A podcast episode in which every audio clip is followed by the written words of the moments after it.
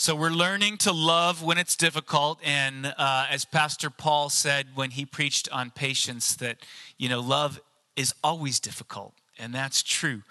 But it's particularly true in a time of polarization and isolation and destabilization and all the other kinds of Asians that you've been thinking about uh, throughout this season um, deconstruction of everything that we, we, all the institutions around us. Uh, it's just been a really traumatic time, and, and that puts pressure on relationships. And I keep hearing more and more stories about people's intimate families that are struggling over, you know, this season and, and trying to continue to love each other, and extended families, sad stories of people who are not no longer in contact with one another because one party has decided that, you know, over politics or whatever, we're just not going to talk anymore. And the pressures are there in our, our schools, the pressures are there in our workplaces as we try to navigate these challenging uh, new sort of processes and understandings and trying to make sense of it all. The challenges are there in our church challenges are there in our neighborhoods when we're uh, just even getting along with our neighbors when we're walking down the street you know and we have interaction. I mean it's just all over the place. Can you imagine what black friday is going to be like you know when everybody's not over fighting over all the merchandise but whether or not they should be wearing masks while they're doing it right? Um, it's just a really intense time and so that's why we need this lesson more than ever to understand and to dig deeper into what it means to love when it's difficult. Over these weeks, we've been learning a number of uh, really powerful truths. And I got to tell you that for me, this has been a time for my own soul just to sit with this text, to continue week in and week out to try to understand it on a more profound level. We learned first of the primacy of love. Really, that once we get love right, then so many other dynamics in our relationships fall into place. And so, one of the best things we can do is just focus on learning to love. Uh, and then these other things that we want to happen will happen. We learned that love is defined by sacrifice. When, when a friend is willing to give his or her life for another person, that's what Jesus defines as love. And then, of course, Jesus himself goes to the cross to offer himself a sacrifice of atonement for us. And I just want to say, those of you who are visiting with us, or maybe you're online, you've been tuning in, maybe you got the card in the mail. I just want to say and, and just really highlight that, that that truth of the sacrificial love of Jesus Christ on the cross is at the very center. It is the center of our Christian faith. And so, if, if everything that we've been doing is intriguing to you, then I want to encourage you to dig deeper into the understanding of Jesus and his atoning sacrifice to reconcile us to God, to atone for sin so that our relationship with God can be healed and we can walk in this journey daily of life with the living God. It's such a beautiful blessing, and it's really at the center of everything that we're about. So, we learned about that in that first week. Um, we also uh, learned about uh, the, the need for us to be divinely empowered to love others. Um, we find often, pretty much daily, that the call to love is beyond what we can do in our own flesh, beyond the strength that we have. And so here is this beautiful truth that comes out of this text that God empowers us to love in ways that we wouldn't otherwise be able to love. And that means living in a life of dependency a life of dependency upon the Lord. We learned about the holistic care that God has for us as people which makes it so that we can risk loving others, right? If you know that you're taken care of, then you can take the risk to love other people.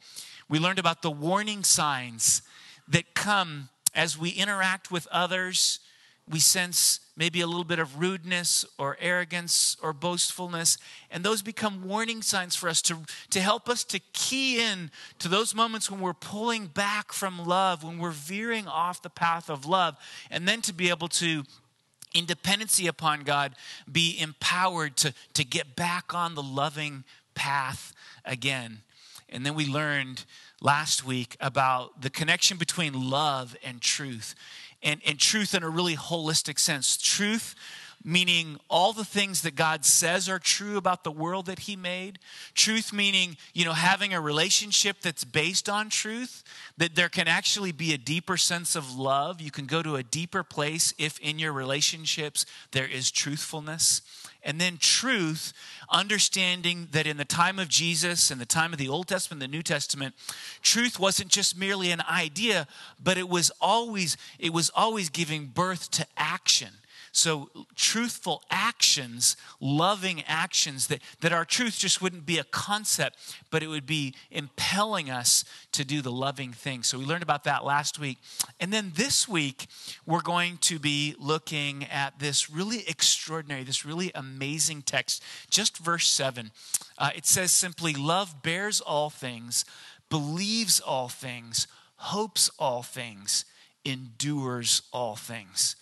Now, uh, up until this point, we have been kind of looking at, you know, clearing out what gets in the way of love. And now we have this beautiful statement about what love is, a very positive statement that we get to look into today. It's a little bit like it's a little bit like a gardener, uh, you know, or if you if, if you're a gardener, you the first thing you have to do is is clear out the weeds, right? And that's what we've been doing a little bit in verses 3 through 6. We've been clearing out the weeds, making way. And in verse 7, it's like we're going to plant these beautiful plants that are going to take root in this space. And so if you think of your heart, love is like that. We need to clear out the stuff that is unloving, and the Lord helps us to do that, verses 3 through 6 primarily. And then here in verse 7, we have this beautiful planting of the kind of love that reflects the love of Jesus Christ, that it bears all things, believes all things, hopes all things, endures all things. And we're going to take this little verse, we're going to break it up into two different parts. In fact, um, probably the way this was intended to be read, and, and this was a common way that uh, early writers would structure their arguments, is they would use something called a chiasm, where you'd have the pieces at the front and the back would match each other, and then the two in the middle would match each other. So what we're going to look at is how love bears and endures. Those are those are similar, and then we're going to look at how love hopes and believes in hopes. Those are those are similar. So we're going to take this in two lessons. You could kind of do it by shorthand. You could say love bears and love believes. So if you go home this afternoon and somebody says, "Hey, what was church about?" Well, you could say love bears and love believes. That's the shorthand of it. But we're really going to look at how love bears and endures and how love believes and hopes. And hopefully um, we'll be planting some beautiful some beautiful shrubs in your heart today uh, that will give birth to uh, more and more love uh, in your life. So let's take the first one. Love bears and endures. Love bears and, endure, and endures. So bears has to do with weight, how heavy the burden is that one carries, and endures has to do with time. So you can divide those in those, those two ways. Now, it's interesting that the word we translate as bears is a word that connects to the word for, for roof. And, and in New Testament times, in that area of the world, the roof served two purposes. It was, it was both um, a covering, but it was also a structure that could bear weight because in almost every case, there would be some sort of a deck or living space on the top of the house so that the roof would both cover and protect from the rain and it would bear weight so that if somebody were standing on it they wouldn't they wouldn't fall through. Um, and and both of those elements are part of the way that we interrelate with one another with respect to love. Love covers the other and it bears up under the other. Love is like a roof and a floor. It holds up under the heavy weight of another person's weakness, failures, and sins, and it covers them even. Goes to the to the next level even of covering them. You may know, those of you who know me, you know I'm a big uh, Wendell Berry fan. Uh, and so, yes, I know. I almost texted some of you who are Wendell Berry fans to say, get ready for Wendell Berry today. It's always hard to talk about a Wendell Berry book because um, it's, it's very atmospheric and it's not necessarily like a, a really dramatic tale. Um, but I'm a big fan. And one of the things that in Wendell Berry's uh, universe, so just like you know we have the Marvel, uh, meta, Wendell Berry has a universe too, and it's it's even cooler in my mind. Well, I don't know. Um, Wendell Berry's universe. Uh, you know, people people. One of the things I love about it is the community around an individual hold that person's flaws and failures and sins as they participate in membership in the community together. So, one of my favorite stories is called Watch With Me. It's a short story, and it tells of a man whose nickname is Nightlife. And he's called Nightlife because he doesn't see very well, and uh, his glasses, it says, are as thick as soles of shoes. And, um, and then he goes on, Wendell Berry goes on to describe him like this. He says, Nightlife was incomplete too in some other way. There were times when spells came on him, when he would be sad and angry and confused and maybe dangerous, and nobody could help him. And on this particular day, which the short story takes place, uh, nightlife is having one of these spells. And what made it particularly difficult was that he grabbed a gun as he left and went to go walk across the countryside. This is rural 1920s and it's farm country, so there's guns. You know, it's just part of the part of the deal. And uh, he grabs a, grabs a gun and starts to wander in the countryside. And the rest of the community is concerned for him, and so a small band gathers together and they begin to follow nightlife across the countryside. And they're, they're, they're a little conflicted because they want to help him, but they're also a little concerned. They don't want to get too close because they don't know what he's going to do. So from a distance, they just keep following him. And it goes on and on through the afternoon and into the night. And then they end up spending the night out in the countryside, just yards from nightlife, trying to keep tabs on him. And in the morning, he continues to walk and they follow him and they just keep following nightlife at a distance to try to protect him, looking and hoping for an opportunity to bring him back into a place of peace. Finally, nightlife comes to, and the story closes with, um, with them all standing in the barn, and, and nightlife ends up preaching a sermon to them essentially on the parable of the lost sheep. And he's really telling the story of his own struggles and his own fears and his own delicacies and weaknesses and struggles and suffering. He says this, this is what Nightlife says. He says, Oh, it's a dark place, my brethren. It's a dark place where the lost sheep tries to find his way and can't. The slopes is steep and the footing is hard. The ground is rough and stumbly and dark and overgrown with bushes and briars, a hilly and hollery place. And the shepherd comes a looking and a calling to his lost sheep. And the sheep knows the shepherd's voice. And he wants to go to it, but he can't find the path. He can't make it. And Nightlife is describing these spells that come upon him and the sense of lostness that he feels. And the really beautiful thing about the story is the way that these these friends they, they're called the membership the way that they just stay with nightlife in his period of darkness and they don't give up on him. And they follow him at a safe distance but they won't give up.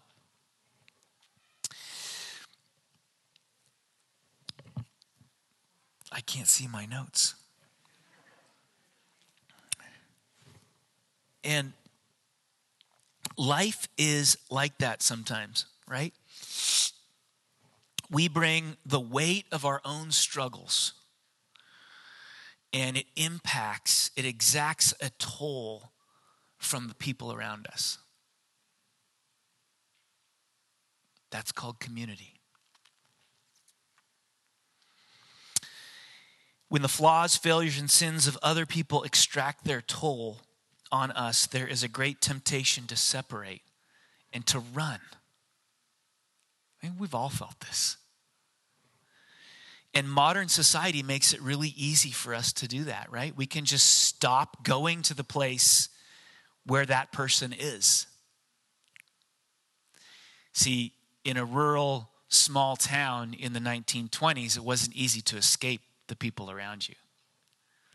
But for us, it's easy to escape. We can just stop going there because we are members of many disconnected communities and we can pick and choose which ones we want to be a part. And then social media has even accelerated that, right?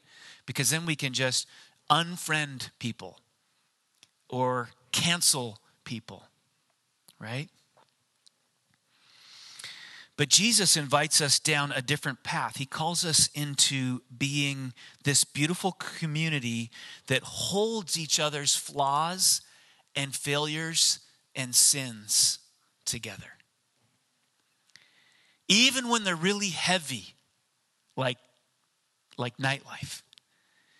He invites us to cover over each other's flaws and failures and sins as we create something more beautiful together than we could ever create on our own. You see this in a healthy marriage. Um, perhaps you've known this in a couple that's been together for a long time, and you've you've watched as as first one then the other. They they they they bear up under the other's weakness, or they cover even cover it over. They cover over the weakness of the other. And, and you see it working itself out and it's inspiring. You see it in, a, in, a, in an unhealthy marriage, you see there's this temptation and acted upon at times to expose the other person's weakness, right? To bring it forward in the community. Hmm. God's calling us to bear with one another, which is to, to hold up the weight of our failures and sins and flaws and to cover over each other in grace. So now I know some of you are going to ask me if I don't go here. There's got to be some exceptions to this, right? Even though the text is pretty unqualified. It says, Love bears all things, right? Endures all things. There's got to be some qualifications. And I think it's, there are. Um, the scriptures often talk you know, in, in, in large categories, and then we would say this is generally how it is. So, what are the exceptions? And, and this is probably a whole nother sermon worth of material. So, let me just suggest a couple of things. Obviously, we don't bear, we don't keep bearing with somebody when it's unsafe, right? So, there's got to be some boundaries there. And, and unsafe is, is where there's abuse of you know, a physical, for, physical, verbal, or emotional nature, right? So, so we know that there's got to be boundaries in those moments. I think that the word unsafe is being is being messed with a little bit in our, our society right now.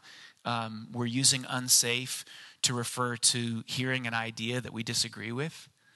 And that's that's not a helpful use of, of the word that's unsafe Uh, the word unsafe. We need, we, we need to be a little more, it, that actually ends up harming us more. The inability to be able to hear something that you disagree with ends up harming us more.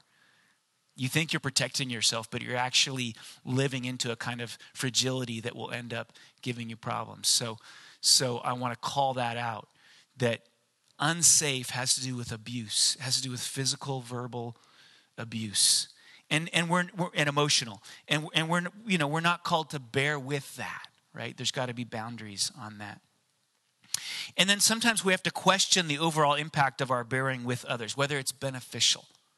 So this would be another category, another boundary around, around uh, bearing with uh, all things. You know, sometimes you might be enabling somebody, so it would help them actually stop bearing with them in a certain way right? Because you might be enabling them to harm themselves or to harm others.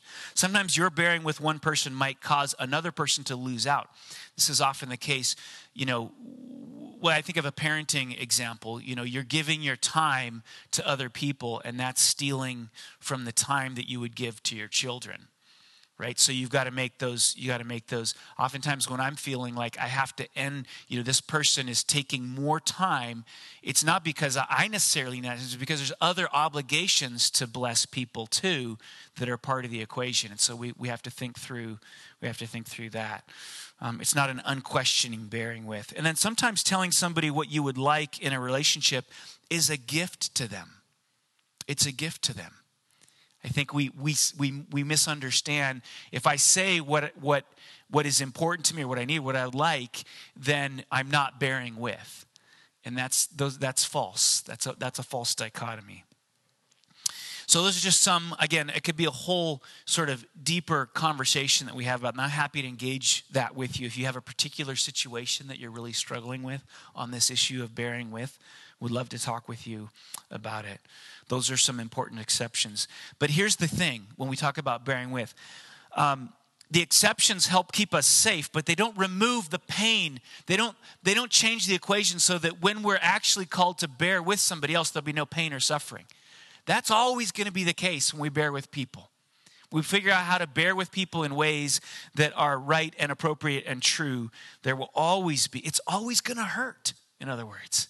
It's always going to hurt in some way and I, I'm, I'm digging into the, the life of the Apostle Paul um, to share with you kind of the extent to which the expectation is as Christians that we would be willing to go to bear with others, to, to endure for the sake of others, to love for others.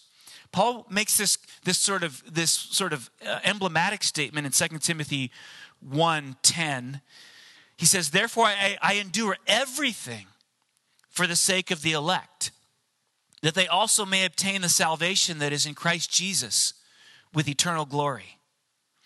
And then in 1 Corinthians, Corinthians 6, he's, 6, he's already written earlier in this, in this book that we're looking at, starting in verse 4. But as servants of God, and this really gets into the nitty gritty of what it can look like to bear with, to endure for the sake of another.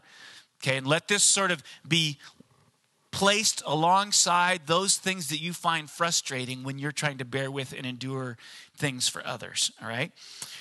Verse uh, 4 But as servants of God, we commend ourselves in every way by great endurance in afflictions, hardships, calamities, beatings, imprisonments, riots, labors, sleepless nights, hunger, by purity knowledge, patience, kindness, the Holy Spirit, genuine love.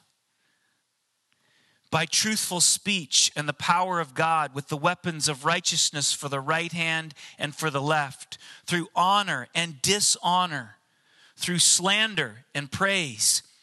We are treated as impostors and yet are true as unknown and yet well known, as dying and behold we live, as punished and yet not killed, as sorrowful yet always rejoicing, as poor yet making many rich, as having nothing yet possessing everything. We have spoken freely to you, Corinthians. Our heart is wide open.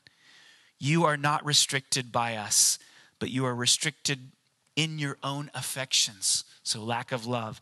In return, I speak as to children, widen your hearts also.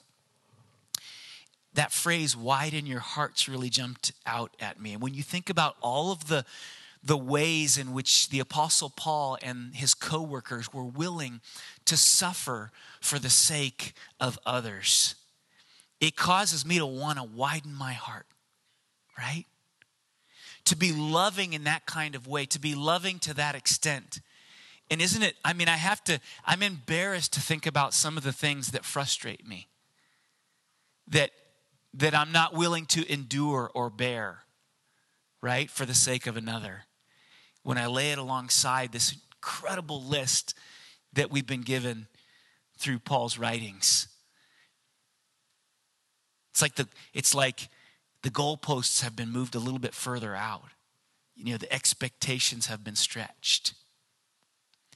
So the question then becomes when we look at a list like this, when we think about life, we think about, you know, even in this season of polarization, when we're being stretched to love and to endure and to bear with things, that are more challenging. In this season, the question is where do you find the strength and the resource to be able to love like that? To love in the way that Paul loved. And that's the answer to that is sandwiched between those two words to bear and to endure. Love believes and love hopes. So that word endure is, is used oftentimes in a military context, and it carries this sense of sort of an active, positive fortitude in the midst of struggle and strain. Um, one commentator describes as, it as the power to live vigorously, if not victoriously, in the face of evil. The power to live vigorously, if not victoriously, in the face of evil. So when the, the Apostle Paul talks about bearing and enduring, he's not talking about this grim, sort of gritty, you know, grumbly, grouchy, any more G's that go along with those uh, kind of endurance. It's, it's sort of a positive, forward looking, forward thinking, even joyful endurance that he's talking about. He's talking about bearing with and enduring. It has something more than just that, that gritty, grumbly, kind of grouchy posture. And the way we get that, the way we get past that, Paul says, is by faith and by hope. So, where does strength to bear and endure come from? It comes from faith and it comes from hope. Now, if you're struggling with these phrases, and I, this is something I've struggled with as I've read this text, and there's a reason that you've probably struggled with it. If you're struggling with the phrase believes all things, what does that mean? Does, does this believe everything unthinkingly, uncritically, or hopes all things? I want you to know that the word things is not there in the original language, but there's no easy way to translate what it's saying without bringing that into the mix. So it's a it's a wonderful translation, but you know this happens with languages. There's not a simple way to move from one to the other. Uh, what it really says is, is it says something like you know, uh, uh, love is all believing or all hoping. It's all believing or all hoping.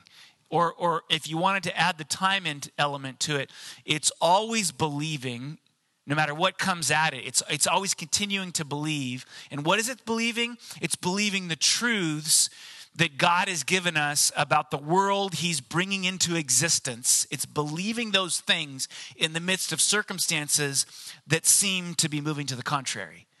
And it hopes because of that belief. I like what the NLT says. Um, the translation of the New Living Translation writes says it this way: Love never gives up. So it kind of flips it into the negative. Love never gives up, never loses faith, is always hopeful, and endures through every circumstance. Now, we've been talking about faith recently uh, in uh, one of the series uh, just even a few weeks ago, maybe a month or so ago.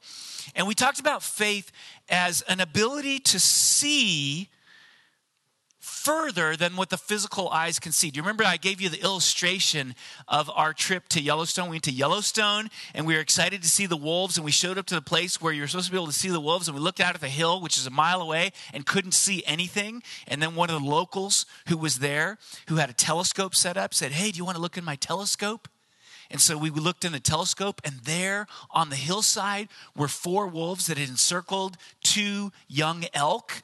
And we watched for 45 minutes as this incredible interaction between the wolves and the elk unfolded. And you would look away from the telescope and you couldn't see what was going on there. You, you, right? But you look in the telescope and you could see. And my point was that faith is like a telescope, it helps you to see beyond what you can see with the naked eye. That's what faith is. And what is it that it helps you see? It helps you see the promises of God. So that when everything in life seems to be going haywire, and it seems like everything that God has said is no longer true, then with the eyes of faith, you see through the current circumstances to what God has said, to the promises that He has made about us. Another way to put this is what if you actually believed everything that you say you believe? What if you actually believed everything that you say you believe? and lived it out on a daily basis. Some of the promises that God has made promises uh, to prosper us, right? Promises like this nothing can separate us from the love of God. That He's working out all things for the good of those who love Him. Right? That He will keep in perfect peace him whose mind is steadfast. Why? Because he trusts in Him. And I could go on for the rest of the day about the promises that God has made in His love and His grace. To say that what you think you see happening is not all of it. You need a more powerful lens. You need the lens of faith to be able to actually see what's actually going on. See, that's the amazing thing. I stood in front of that hill where the wolves were, and I couldn't see them, but it was happening. The fact that I couldn't see it didn't mean it wasn't happening.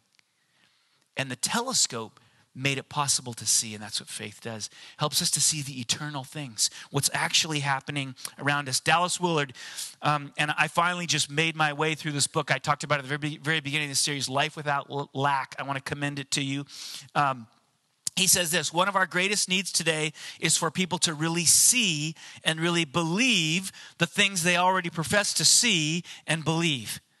Knowing about things, knowing what they are, being able to identify them and say them does not mean we are actually we actually believe them. When we truly believe what we profess, we are set to act as if it were true acting as if things are true means in turn that we live as if they were so.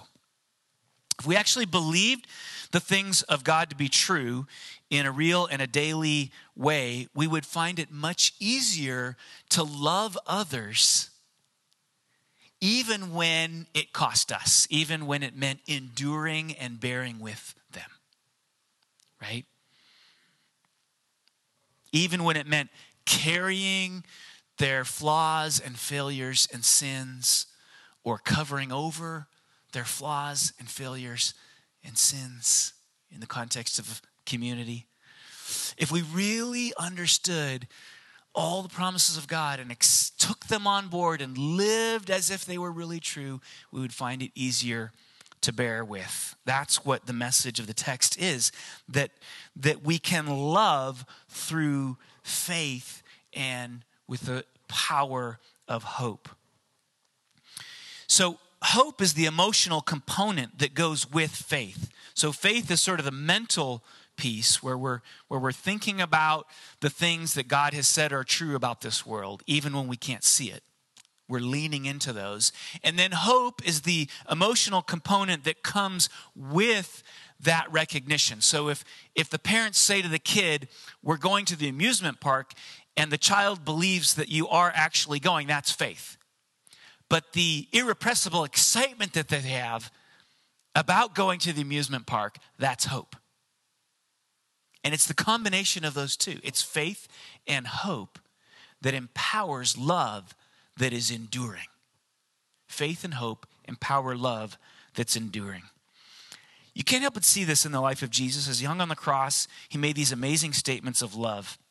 And they can only be explained as coming from one who is looking past what seems to be happening right now. He's hanging on a cross. If that's all there is, if that's the end of the story, then he bother loving people in the midst of that. Because he sees with the eyes of faith that his father is doing something much greater than what's happening while he hangs there on the cross through his death on the cross.